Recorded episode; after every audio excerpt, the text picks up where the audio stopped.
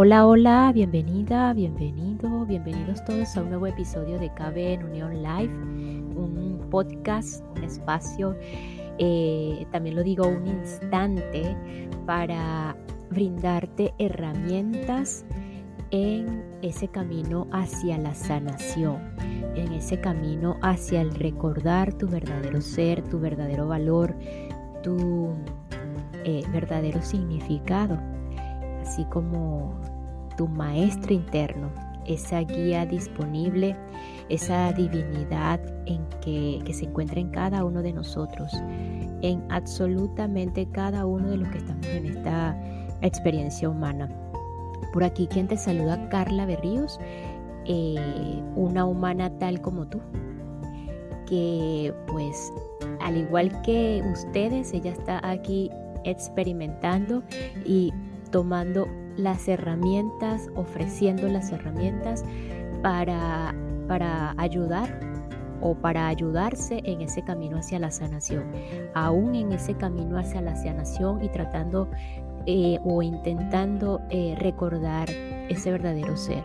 Y en ese intento no es algo que, que tenemos que eh, sacrificarnos o que tenemos que forzarlo. Eso se va dando absolutamente eh, algo demasiado natural, o sea, algo súper natural en el momento, en el espacio, en el tiempo eh, preciso, en, el, en, el, en, ese, en ese instante en el que pensamos que fue ayer, hoy o mañana, no, en ese momento preciso. Y eh, una vez que que vamos en este camino, vamos observando eh, y vamos recordando también de que al final el tiempo es utilizado aquí en este, en este, en este espacio, en, este, en esta dimensión, en esta tierra, en esta experiencia. Y por supuesto que lo tenemos que considerar para los efectos o para los efectos humanos. Pero cuando vamos en este camino, vamos observando, no sé, no me crean, pero lo comento desde acá, que el tiempo al final no tiene ningún significado mayor cuando hablamos de, la, de lo espiritual y de la conexión con el verdadero ser. Entonces vamos actuando como humanos en un subconsciente que va repitiendo lo mismo, hasta en el subconsciente se va haciendo invisible el tiempo.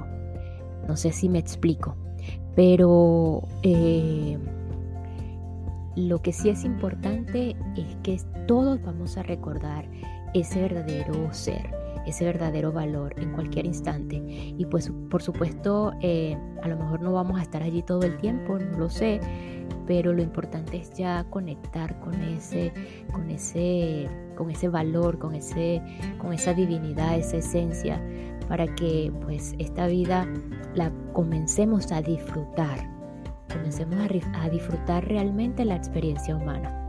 Hoy vamos a continuar con este nuevo inicio de lectura del el tema aprender a estar o aprender a tener paz eh, corrijo, Aprender a tener paz de Gerardo Smelling.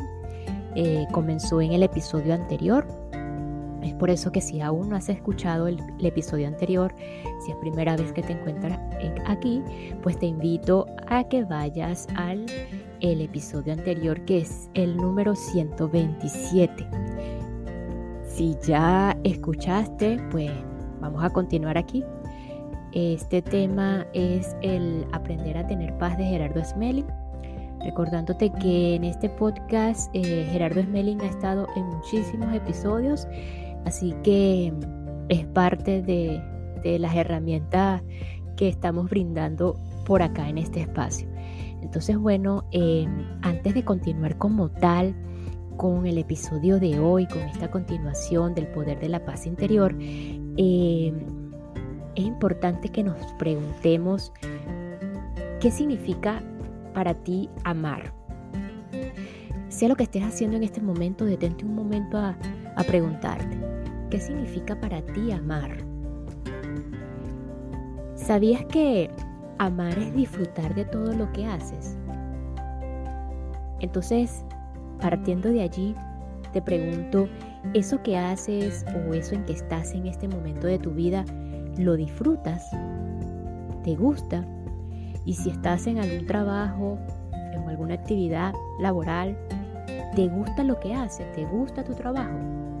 Y bueno, con esa respuesta individual que cada uno eh, experimenta, ahora sí vamos a dar paso a aprender a tener paz según Gerardo Smelly en el tema El poder de la paz interior. Y esta pequeña pausa es para enviar un saludo y agradecimiento a todos los que me escuchan y se encuentran en Gibraltar, de Reino Unido, en la costa sur de España. Thank you so much, Gibraltar. El poder de la paz interior, la diferencia entre estar y tener paz. Todos los días tenemos la oportunidad de practicar y verificar si realmente tenemos paz o solo estamos en paz.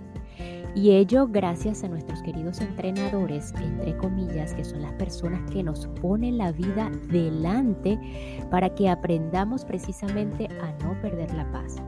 Nuestros mejores entrenadores suelen ser el jefe, la pareja, los hijos, los amigos que le dicen a uno las cosas claras, entre comillas, el que nos toca el claxon cuando vamos a conduciendo y en definitiva todas las personas que nos hacen perder los nervios, entre comillas.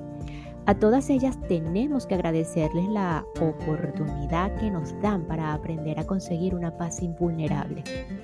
Toda dificultad nos enseña a no perder la felicidad, la paz ni la actitud de servicio y la capacidad de disfrutar de la vida.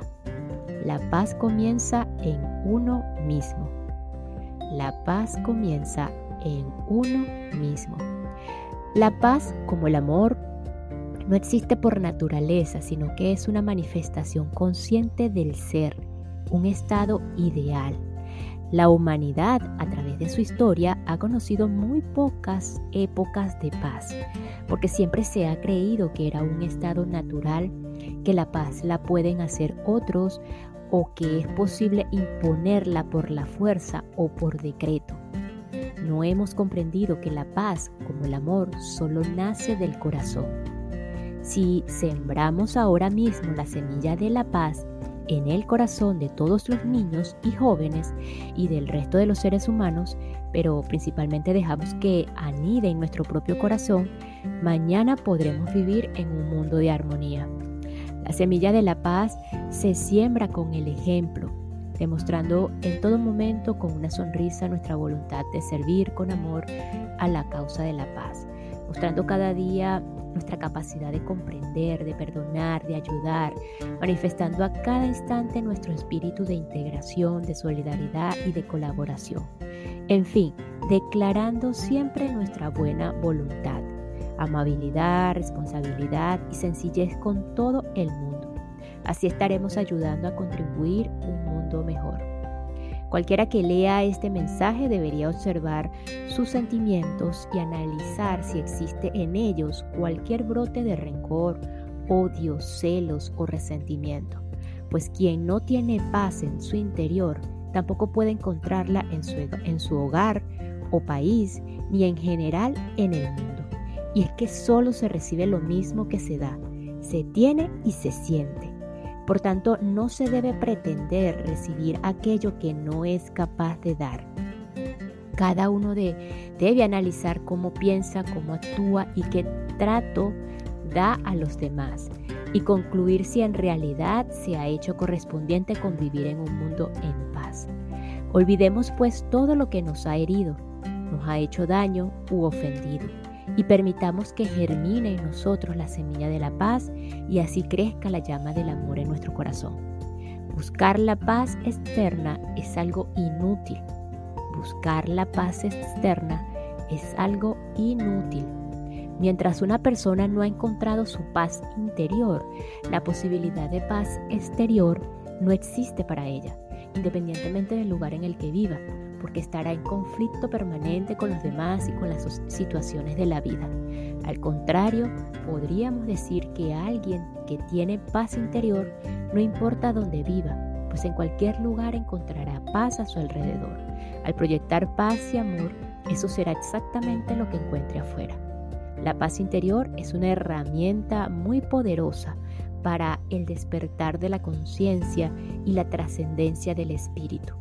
La paz permanente del espíritu se encuentra en el interior, en la propia conciencia, y es el resultado del desarrollo espiritual, es decir, del incremento de la comprensión.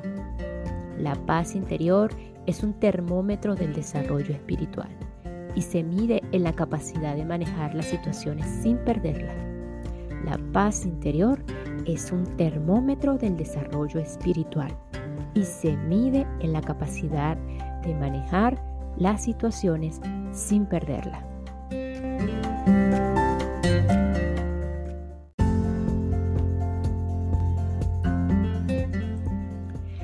La paz interior indica el grado de desarrollo espiritual de las personas.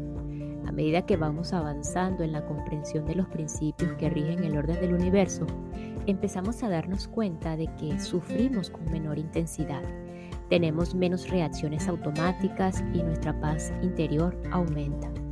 En nuestro interior existe una energía con características especiales, a la que llamamos energía vital. Esta energía se utiliza en todas las funciones humanas asociadas con el pensamiento, la mente, los sentimientos y las emociones. Así como se elabora la glucosa analógicamente, especialmente durante los estados de reposo mental, como el sueño o la meditación, se elabora esa energía vital. Cuando la energía vital asciende a la zona mental de luz, permite conectar las facultades superiores del ser humano. Sin embargo, muy pocas personas logran alcanzar dicha zona, porque la mayoría mantiene en su interior estados permanentes de conflicto mental, sentimental o emocional, que consumen cantidades alarmantes de energía vital además de ceder innecesariamente su energía vital a través del miedo, los apegos y la, tendencia a involucrarse en experiencias que no les corresponden. El gran poder oculto de tener paz es precisamente la capacidad para no desperdiciar inútilmente esta preciosa energía, que al, al conservarla nos convierte en sabios, maestros, magos o santos. Es decir, en seres humanos más completos y espiritualmente más desarrollados. El desarrollo espiritual, por otro lado, consiste en renunciar a alterarse ante los distintos acontecimientos. La energía vital puede permanecer bien en la zona superior de la luz, aumentando la comprensión y la claridad mental, o en la zona media o de penumbra, donde está nuestro sistema de creencias, que conforman nuestra ignorancia, o bien en la zona baja de oscuridad o depresiva. La paz interior, como ya hemos señalado, nos permite elevar la energía vital para ascender a la zona de luz. Uno de los grandes secretos para lograr el despertar de la conciencia es el manejo de la energía vital. Los maestros lo son tanto por su capacidad de manejar la energía como por la, como por la sabiduría que atesoran. Y es que por mucha sabiduría que tenga una persona, si no gestiona correctamente su energía vital, no le servirá de nada, ya que puede incluso llegar a perder su capacidad de actuar si cae en la zona de oscuridad. La comprensión nos hace libres y nos conduce a la paz, que nos lleva a su vez a respetar a los demás. Por el contrario, la falta de respeto que conduce a los conflictos y las guerras se origina en la falta de comprensión y de paz interior.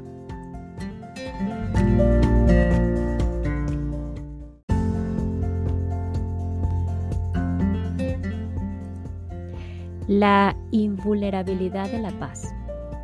La paz requiere de una profunda comprensión de cada individuo, nacida de su propia experiencia en la búsqueda de la verdad.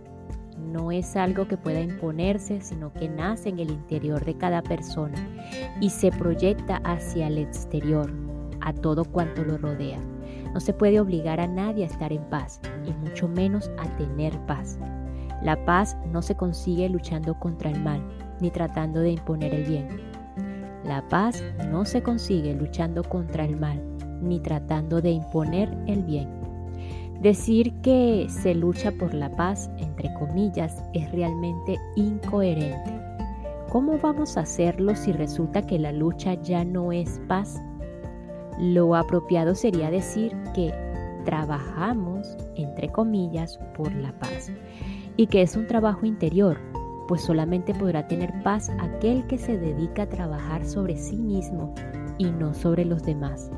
Para comprenderlo es necesario establecer un sistema de educación para la paz que se inicie desde la más tierna infancia. Esto requiere que los padres y, los, y las demás personas involucradas en la educación decidan asumir un verdadero comportamiento pacífico sustentando en una comprensión profunda del amor y de las leyes que rigen el universo. Reconocer la existencia de las leyes del universo aportan una gran paz interior y mayor armonía, porque implica dejar de pelear con el universo o con la vida y empezar a comprender que todo lo que sucede es perfecto y necesario y que cada quien se encuentra en su propio proceso de aprendizaje.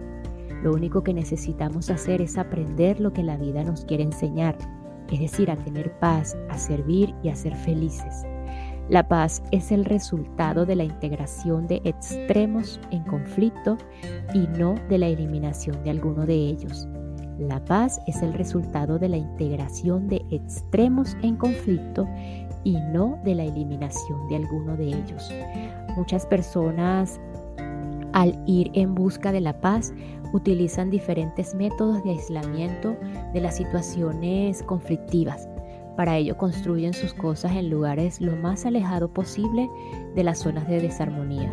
Otras, en cambio, entran en estados que son consecuencia de distintas formas de relajación, oración y o meditación, o tratan de distraer su mente en diferentes actividades recreativas. Cualquiera de estos métodos resulta beneficioso para alcanzar el estado de paz y por tanto para la salud mental de quien los está practicando. Efectivamente, ayudan considerablemente a restablecer los niveles adecuados de energía vital y contribuyen al equilibrio físico, emocional, sentimental y mental. Sin embargo, todos estos estados de paz son temporales, porque tan pronto como la persona entra nuevamente en contacto con las situaciones que la confrontan, pierde de nuevo su paz interior, cede su energía vital y vuelve a caer en un estado depresivo. Si la paz que tenemos es el resultado de no afrontar situaciones que nos confrontan, entonces no tenemos paz. Si compartimos la vida con quien tiene paz, estaremos en paz si nosotros trabajamos también en nuestro interior. Si la compartimos con quien no tiene paz, tendremos la oportunidad de aprender a tenerla y aprovechamos esa oportunidad en caso contrario, la perderemos. Para estar en paz es suficiente con aislarse. Para tener paz es necesario entrenarse.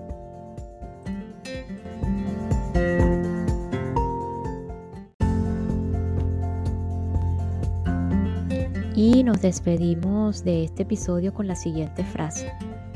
Buscar la paz externa es algo inútil. Buscar la paz externa es algo inútil. Nos escuchamos en el próximo episodio para continuar con el poder de la paz interior, de aprender a tener paz de Gerardo Smeli. Muchísimas gracias.